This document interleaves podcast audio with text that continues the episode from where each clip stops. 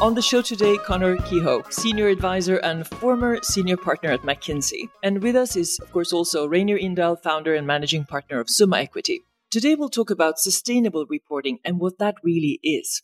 So, Conor, I'm uh, curious, what is the one question that you care about the most today and why? Well, Vesna, I think the biggest question on my mind today is intergenerational equity. Are the older age groups, such as mine, paying enough attention to the needs, the future needs of their children, their grandchildren? And also, are younger age groups doing enough to use the political system? Are they voting? Um, they're definitely agitating in corporations, but are they out there influencing politicians enough so that their needs are heard?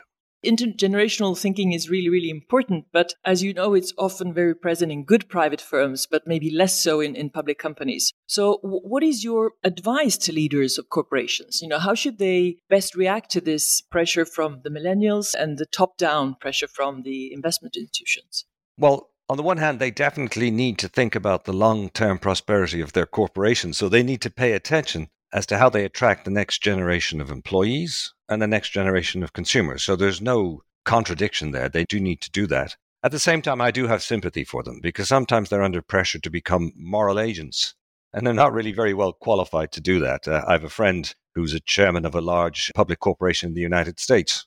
The United States had a change in voting laws in Georgia, the state of Georgia, which tended to restrict the opening hours of certain booths which was going to disadvantage poorer people. And he was under huge pressure to come out and make a statement about this and do something about it. As he said to me, I'm no expert in voting laws anywhere in the United States, never mind the state of Georgia. Should I do something about this? So that was one. And then the other one, of course, is what do large corporations do about abortion rights in the United States for their female employees? How do they react? Are they supposed to do something and make a political statement or not? Most of them are choosing to act discreetly. Real dilemmas I would just add, I mean, this is in our self interest. Business is not going to succeed in a society that fails. Absolutely, yeah. A society does need to work, and they need that context. And within that, then, they need to be attractive to future generations.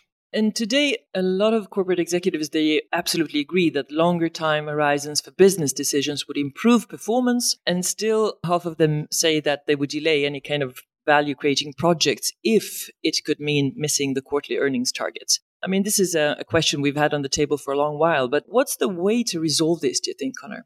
Well, the best mechanisms I've seen so far are, first of all, just talk about the long term and act in the long term. Because what tends to happen is you then shed or lose the investors who are more short termist in nature, and that reduces the pressure on you to act in the short term. So, in a funny way, by being long term, you select long term investors. If you start to behave in a short term manner, the pressure only ratchets up because you attract short term investors. And then the second action I would suggest is that they engage their board members, their non executive directors more. There's good evidence that non executive directors who don't really understand the company are much more attentive to the short term worries of Wall Street or the City of London. And they bring that back into the boardroom. You can balance this out if you've got your non execs sufficiently engaged so that they understand how the company operates and its needs and its reactions. So those would be my top two actions for public company boards. Of course, in private equity, it's quite different. There is less short term quarterly pressure. But public company boards, so the two messages are select your investors and engage your non execs. So, Reynir, do you have in your private equity sphere of companies, do you still have issues around the short term agenda sometime? I think that's a, a, general issue, not only for our companies, but sometimes for myself as well. There's always these short term uh, fires that you have to attend to. Sometimes the difference between what is urgent and what's important are in conflict. So, yes, there are always short term uh, priorities, and that's why in our companies, the way we facilitate it is that in the whole strategy session, we start in the future. So we ask all of our, uh, our management teams to reimagining their sector industry in a net zero circular uh, economy, whether that's 2040 or 2030 or 2050. So really starting there, getting their imagination. So how does the future look? And then we roll that back and see how do we get from here to there. I mean, that's the theory of change in the beginning when we starting Summa and with our first companies, we started in the other end. What are our key priorities over the next three years, over the next five years, and then for the long term? And what we saw was we, we were always ending up in this linear development.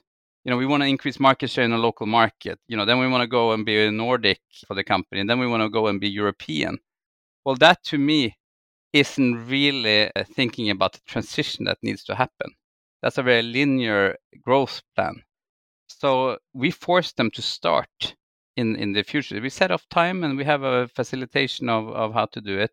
And that has been uh, hugely valuable also to myself and how we have done that in, in Summa, thinking about the future. Great advice from both of you. Conor, for most of your career, you've worked at McKinsey. What are your most important insights and, and lessons learned there?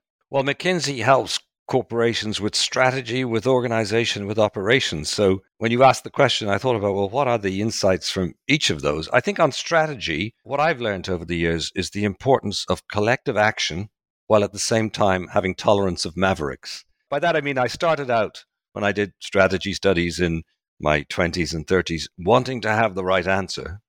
I then progressed to realizing that a good answer that everyone's behind is probably a little bit more powerful. And I've gotten to a stage now where an answer that everyone's behind is more powerful than anything else because people can learn if they're going in the wrong direction. As long as they're doing it collectively, they can readjust. If they're not doing something collectively, they really don't learn anything at all. At the same time as having a common direction that people agree on, you do have to tolerate mavericks. Reynir and I were involved in setting up McKinsey's private equity practice about 22 years ago. I know he looks too young for that, but it's true.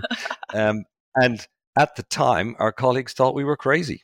But McKinsey, which isn't perfect, was tolerant enough of maverick actions to allow something to happen, which is now over 20% of their activity.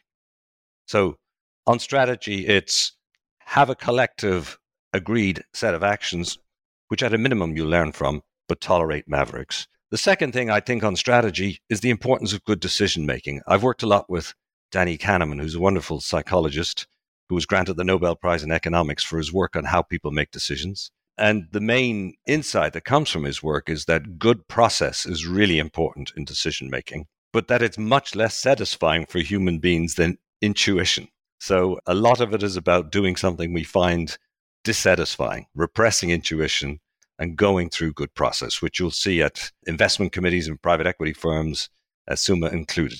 So that's on strategy. On organization, uh, what I've learned is that really purpose and culture are key, and shareholder value is the happy outcome of good purpose, culture, and strategy. So, purpose and culture are key in organization. And then I guess in operations over the years, what's happened is that bottom up ideas have been huge in helping improve processes. They've come from Toyota in Japan. You do need top down redesigns every so often because paradigms shift.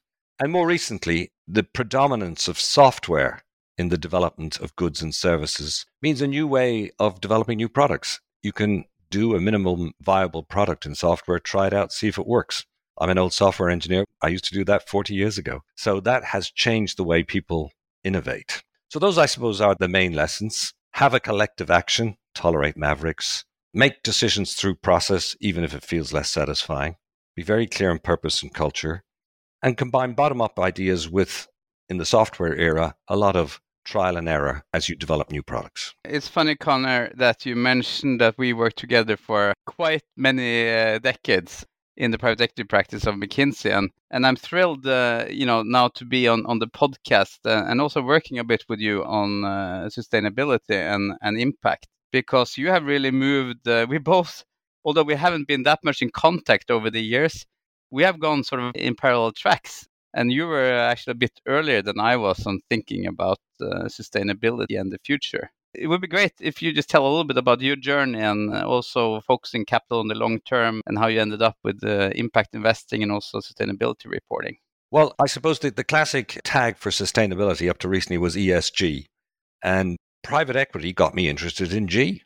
Private equity seemed to have a longer term perspective than the large public companies I was dealing with. It was able to think about companies usually over between five and 10 years because when a PE firm is buying a company, it knows it's going to own it for five years and it knows it's going to probably sell it to somebody who needs to look five years out. So it starts out thinking about 10 years in the back of its mind. That may shrink to five as it gets closer to exit. But that's a much longer term concern than public companies might have, too many of them are dominated by quarterly or half yearly earnings. Um, so, together with a colleague, Dom Barton, we thought this was an important topic and we set up a think tank called Focusing Capital on the Long Term. You can see we're not very good snappy branders. And we were fortunate that uh, Larry Fink at BlackRock took an interest in it and, and brought it to higher heights. And it's still going strong as a, an organization that researches how to make large public corporations think longer term. And that is what got me, and indeed my friend Dom, into sustainability reporting. It was because we thought this was a way to nudge companies to think longer term. If they're reporting on uh, sustainability topics, it forces them to think about the long term. So after Dom, I chaired the Integrated Reporting Council, which advocates for a narrative at the front of the annual report that's integrated as between financials and sustainability, which, as you can imagine, forces the board to think about these two topics and how they interact. Investors, by the way, tell me the way they use it.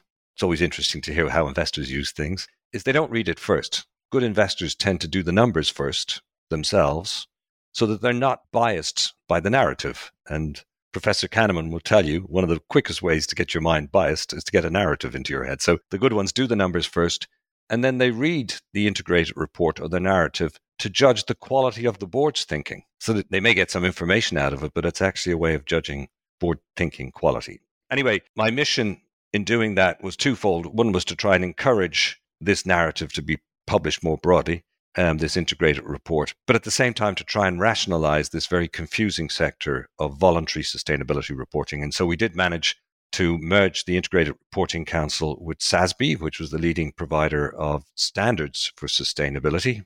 Standards being very precise definitions of metrics, of numbers, sustainability numbers that should be published. And the two of those we've just merged into the IFRS, the International Financial Reporting System, to become their sustainability reporting arm, which is called the ISSB, International Sustainability Standards Boards. So I'm very pleased with where it ended up, and this world is now rationalizing around the ISSB within the IFRS.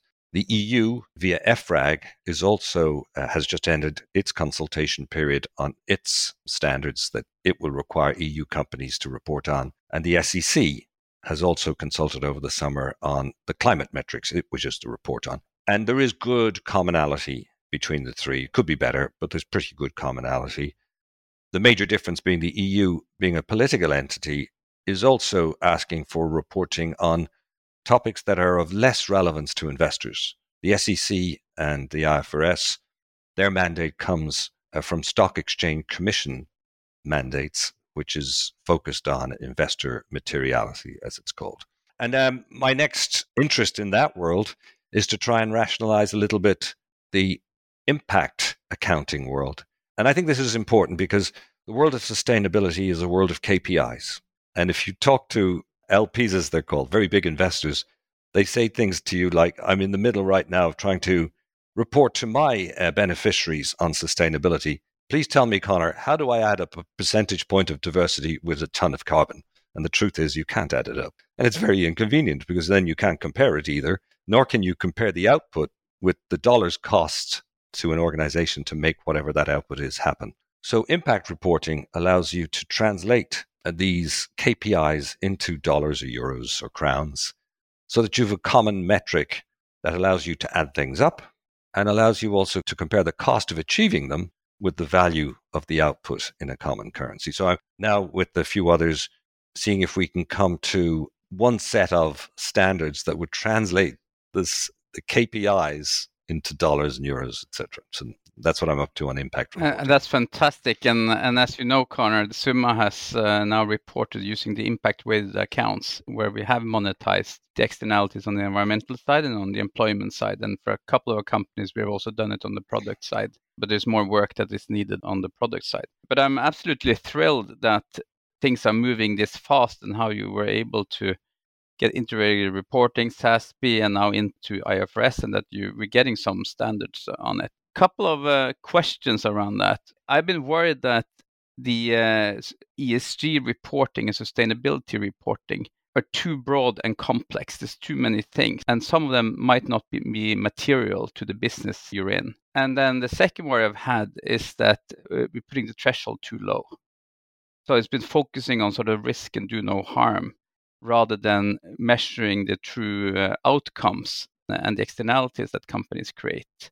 What's your perspective on that? Well, on materiality for the business, it's always tricky. The SASB standards have the merit of being specialized by industry, which gets you a little yeah. bit closer to making sure that they're more relevant for the companies involved. It was actually quite mental change for the accounting people to think that way because they're used to having the same financial standards for all organizations.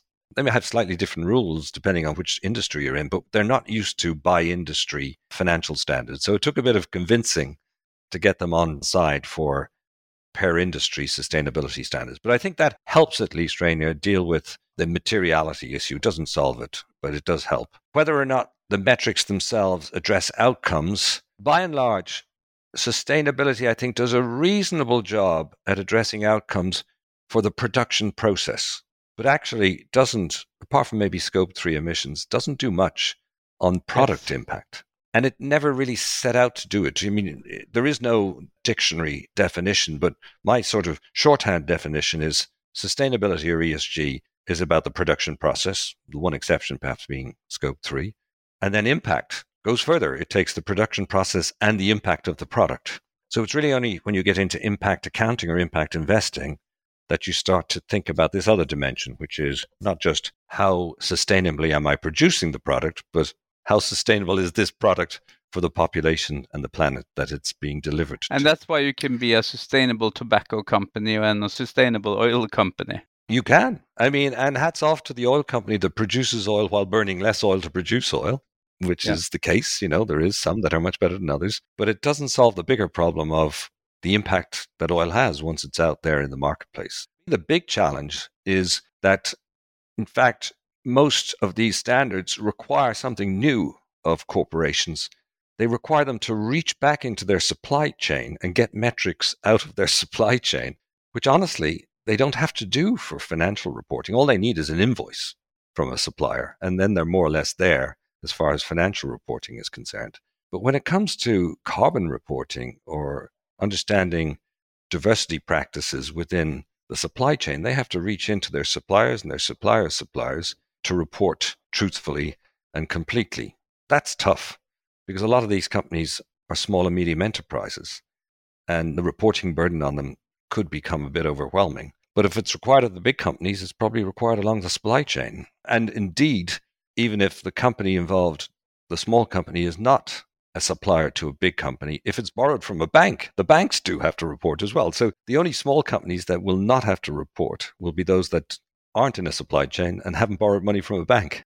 So I worry a little bit about the pressures that will be on SMEs uh, as this new reporting comes into place.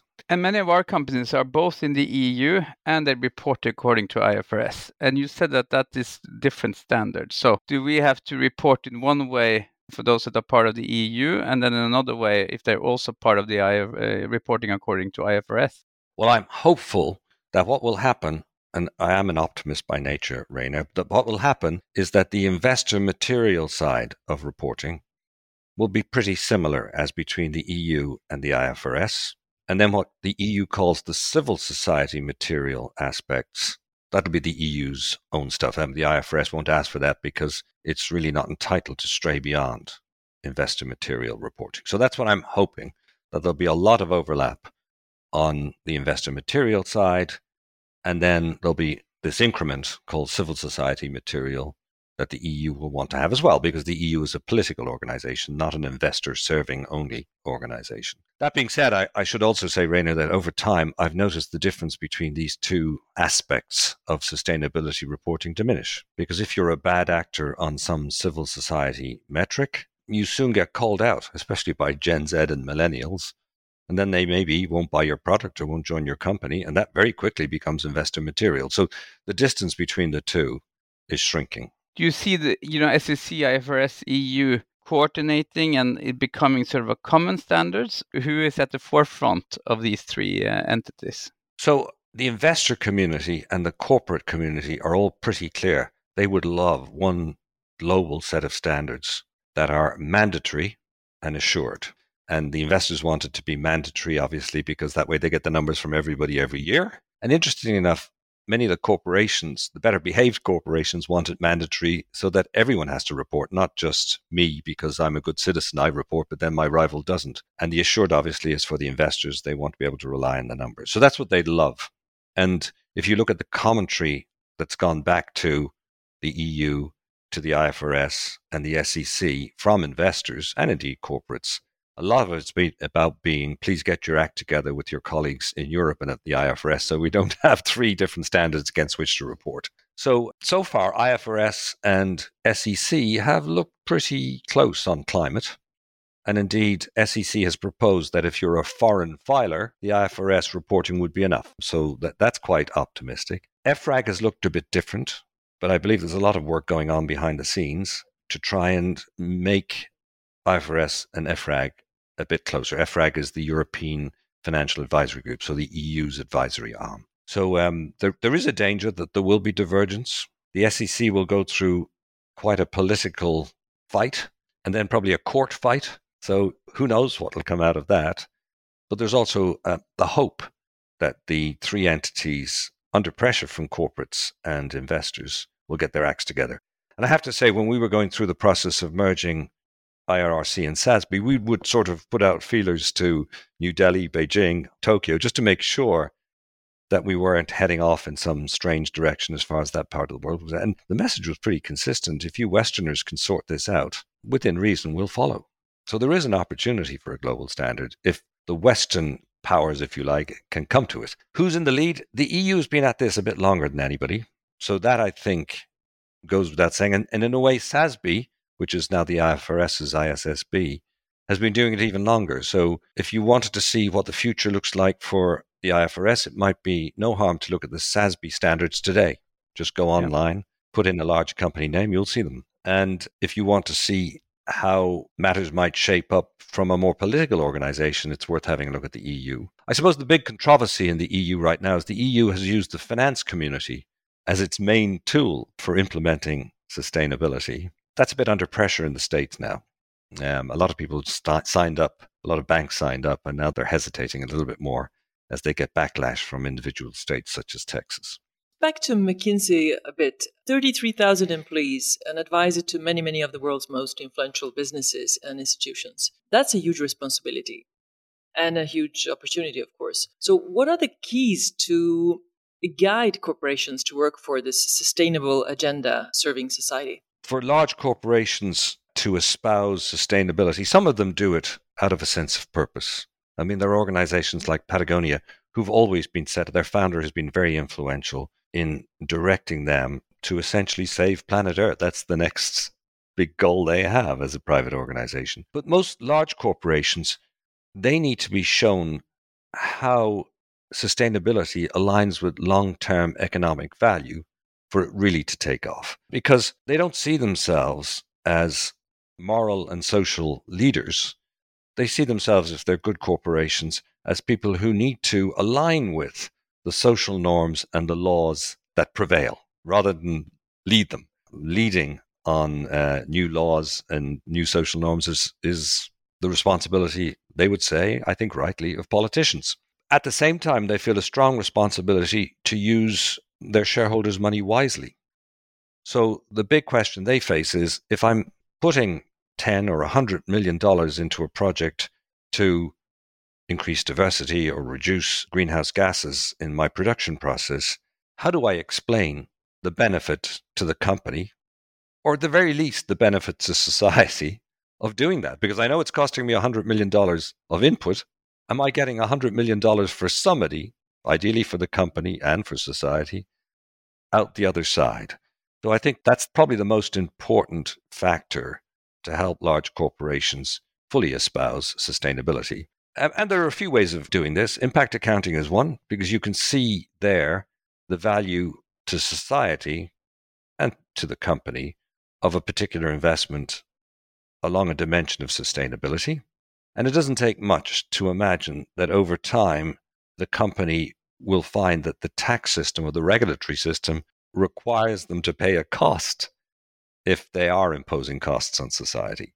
So that's one way of doing it. But having the economic argument in place so that the chief financial officers can sign off the cash in good conscience is probably the single most important thing to help large corporations espouse, fully espouse sustainability. Reynir, if you would be heading McKinsey today, for example, how could they serve the good agenda? We're actually doing a lot of great work with McKinsey right now. So we are looking in the in the ways for each of our sub theme areas. We have organized ourselves according to problems. What problems are we going to solve? And we talked earlier in some of the other podcasts about waste. So waste is a huge problem, both from a CO2 emissions, but also from a resource standpoint and a biodiversity standpoint. So we are working now with making the roadmap to a circular net zero economy, in particular within the waste. So how do we go to an economy that doesn't have waste anymore?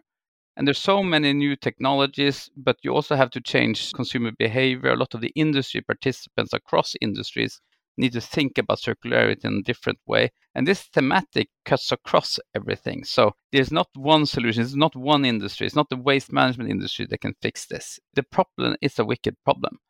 And I think we're doing some great work with McKinsey now where they are helping us because they are in all of these industries. They are exposed to a lot of what's happening and sort of being able to pull that domain knowledge across many, many domains into a coherent sort of roadmap for what is the theory of change to get to that. That is something that will be very hard for Summa to do, even if we have many companies. And for each one of our companies, it's also harder to do. So I do think actually there is a lot of power in McKinsey domain knowledge, which they haven't realized before now, because these themes with decarbonization or the sustainability themes, they are cross functional, they're cross industry. And suddenly, if you have the power to really pull together all of that domain knowledge, which McKinsey has internally, then you can accelerate some of these called the roadmaps to a more sustainable future. So that's one thing I'm thinking about that McKinsey should do more of.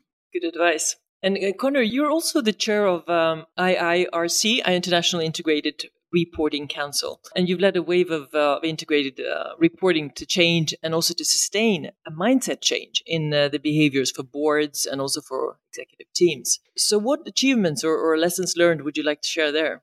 It is about mindset change. Reporting in itself is useful, but what's more interesting about it is the change in behavior that it induces. And it induces that change in behavior because people suddenly see data that they haven't seen before and they get to consider it and they get to come to a viewpoint on it and they spend time on it. So that's within the corporation. And then obviously they get the feedback from the investor community who looks at the same data or narrative and gives them a response. So it's all about changing behavior and it happens in two ways. Can you tell us a little bit about your work with uh, impact investment? So, impact, in my mind, has two elements to it. One is impact accounting, and the other is impact investing. So, let me talk a little bit about both. Obviously, they're interrelated. But on impact accounting, I was fortunate to be part of a G7 working group, which has called at the beginning of this year for impact accounting to be mandatory in three years' time. I think it's a bit optimistic, actually. I think it'd take at least five years. But nonetheless, that would require companies in the G7 world to be reporting on their impacts, reporting on the externalities to society of their production process and of their products, which would be quite dramatic because the outcomes can be quite dramatic. There's one famous yogurt company, for instance, that makes about 3 billion euros a year of profit for its shareholders. When you work out the cost to society of the 10% sugar in the yogurt that they make, it costs the world healthcare systems an estimated 3 billion euros a year to deal with it. So it makes 3 billion for its shareholders, but it then costs the world's healthcare system uh, 3 billion, which of course it doesn't pay for. Now it does other good things as well. So it's it's not a net zero in that sense company. It also provides great employment to people and supports communities. But it, it's a dramatic insight when you realize that 10% sugar for this company means that basically society pays a cost that's equivalent to its total profits. So that's why I think impact accounting is very revealing. Up to then, I knew that 10% sugar was worse than 9% and not as bad as 11, but I had no way of comparing it with anything else. So I'm optimistic that impact accounting will make a big difference. So that's the impact accounting side. Impact investing obviously wants to get good impact outcomes, so needs impact accounting to see what's going on. But impact investing has actually become something that private equity predominates in. Large investors, large long term investors now believe that companies that pay attention to impact are probably better long term bets than companies that don't.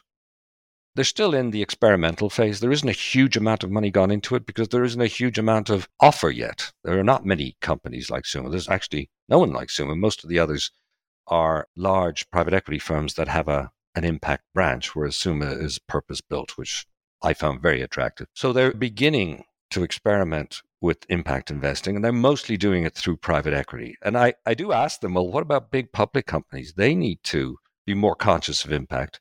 And to date, the answer I've got is look, we as investors really have very little influence over public companies. We can put money in, buy shares, but there's no incremental capital going into impact. We just buy the shares from somebody So there's else. room for an uh, activist public uh, impact investor. You know, there may well be.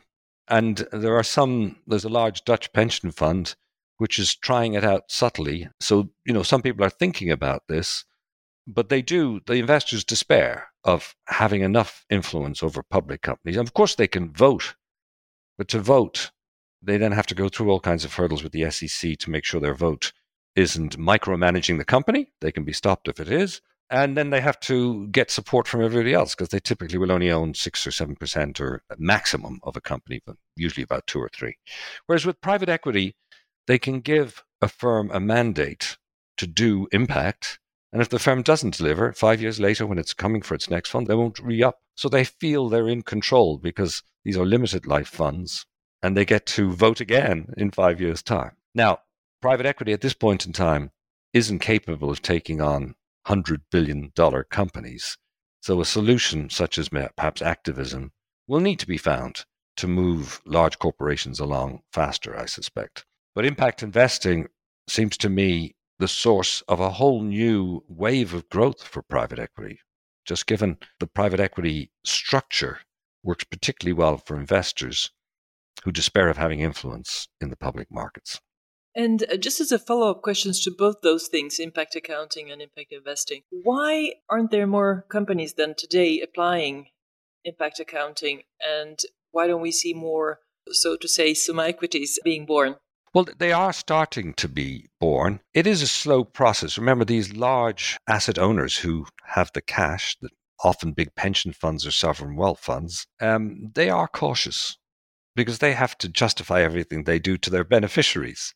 And so they tend to study things for a long time before they commit.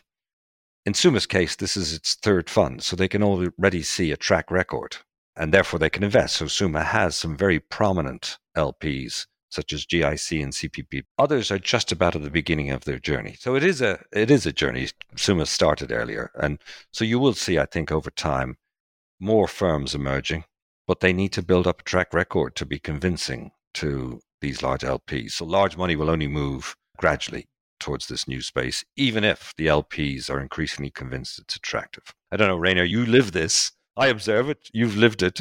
Does that reflect what you've seen? Yeah, and I, I think the interest, uh, especially from the investor LP side, in pushing GPs and uh, into reporting more around impact is definitely there. And I think uh, it's for us it's been easy to to because we've been focusing on companies that are net positive around sustainability and we have been able to do it since the start. It's much harder if you have a large portfolio and to retrofit uh, and get it into the reporting in all of your companies in the whole portfolio. So I do think there is an interest, but especially from the LP investor side. But I also see several large private equity firms wanting to to have better reporting on it. So, but as you're saying, it takes time to be comfortable that you're not committing to a standard which you really can't be able to enforce in your companies. How are you going to capture the data on some of these metrics? It's not trivial and that's why it's it's taking a little bit of uh, of time as well. And then, uh, quite frankly, I do think there is too much greenwashing. There's a lot of sort of companies that want to go in that direction, but they never build the organization in in a way to really have that filtered through everywhere. And then you report on what you can and what seems good. So there is still a bit of greenwashing. So I think what you've been doing on the reporting side, getting some common standards, it just makes it easier for everyone. It makes us be able to trust reported numbers that is not only greenwashing and you only highlight what is positive but uh, you hide what is not positive and it's going to help the investor community um, and also the private equity firms and asset owners in knowing uh, what they should report to and uh, and go in one direction. I mean, there's there's tons of frameworks, so there's also confusion which framework should we use. So standardization, I think, is is fantastic. So that's why I'm really cheering what you've been doing. I would just underline that. Uh, I've mentioned the need to have a track record as an impact investor to get funding, but Reynir quite rightly points out that it is hard to measure these things right now. LPs, investors know how to measure financial returns, although it is complicated. But with impact returns, let's call it that, they know that the approaches are not yet mature. And so they're doubly cautious when they choose an impact investor because they tell me they have to trust him because they could be greenwashed and that will be very embarrassing for them. So they are looking for good metrics and for people to report on these metrics. But in parallel, they're asking themselves the question because these metrics aren't perfect, do I actually trust this group of men and women who are in front of me to do the right thing? Because I can't really completely pin them down on the metrics. And so they're very concerned about the topic that uh, Reynir just mentioned about being greenwashed it's bad for everyone and it's very embarrassing for them in front of their beneficiaries if it happens. Conor, from a helicopter perspective, what do you think the world needs most right now? Well, if I had to pick one thing, it is uh, I am worried about, as most people are, about the effects we're having on the climate and on biodiversity. It seems like the Industrial Revolution, which started in Britain in 1780, has finally caught up with us because, of course, it expanded throughout the Western world. Now it's expanded into China.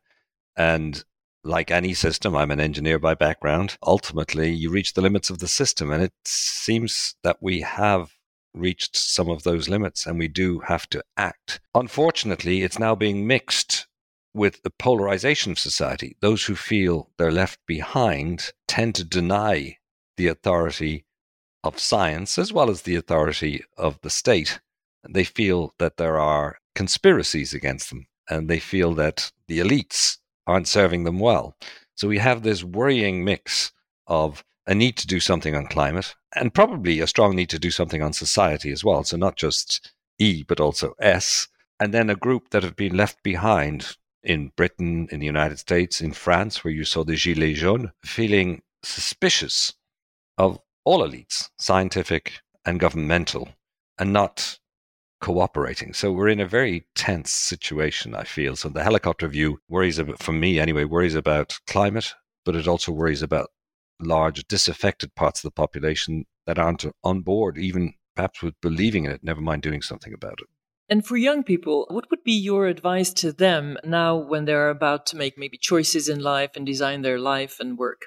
Well, I would advise them to get more politically involved. Now, having said that, I'm not politically involved myself, but they right now seem to rely greatly on their corporations to agitate for change or to react to change, which is fine. But ultimately, changing laws or societal norms is more the realm of elected politicians. So I would encourage them to spend more time trying to influence elected politicians and perhaps going out to vote if their voice is to be heard more strongly, rather than simply relying on pressuring corporates. They can pressure corporates if they wish, but I think they should use the other avenue. So, Reynir, what do you think should be the main takeaway for people listening to this episode? I mean, for me, the interest here is that we need a common standard on reporting. There's two things we, we need. We need to have a goal.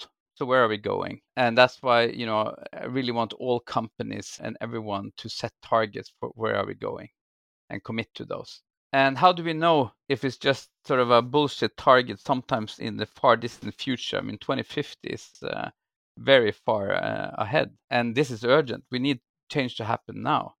The only way you can be certain of things happening is if you measure and report on it and keep everyone accountable for it. So I'm hugely encouraged by uh, by what's happening and what Conor has been describing that we are getting to a common standard. So integrated reporting, SASB now into IFRS. There is alignment happening between EU, IFRS, and SEC. So, uh, so the main takeaway is that there is reason to have faith in that within a short time frame, we'll actually get to some common standards we can measure if we are really on the right way or not. If I could add, Reynir, to that, what I'd love to see next is politicians starting to impose costs yes. on companies. The reporting is well and good, the mechanism by which the reporting makes change happen is that consumers, especially the younger generation, observes it and shuns companies that aren't doing well and supports companies that are doing well, either as consumers or decision makers or as employees. And that's a good mechanism. But I think politicians now need to stand up, and it'll be uncomfortable for them, and impose economic costs, taxes, call them what you like, on corporations that aren't behaving in a sustainable manner. And the reporting will help this, of course. You need the reporting to be able to do the taxing. But I think it will be necessary to impose real economic costs. Because right now we're just working on moral suasion. You know, if they report, they'll look at the number, they'll want to do better. And that, that'll get us so far. But ultimately, I think the state will have to step in and either regulate or tax. Thank you so much, Conor. Thank you, Reynir, for a great conversation, an important one to have. Thank you. Thank you, Vesna. This is Summa and Friends, the show that inspires and guides you on how we together can create a wiser future.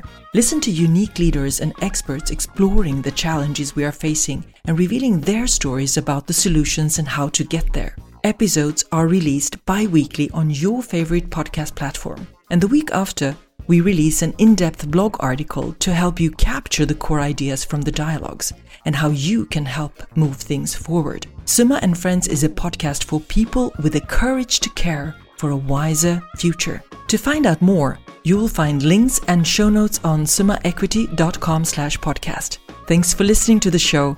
We hope it has inspired you to reflect on what you can do to contribute. And to make it easy for you to find and listen to this show again, subscribe on your favorite podcast app. And please share this episode with one person you know would benefit from hearing it. I'm Vesna Luca, and you've been listening to Summa and Friends. And until next time, live with purpose and be the change you want to see.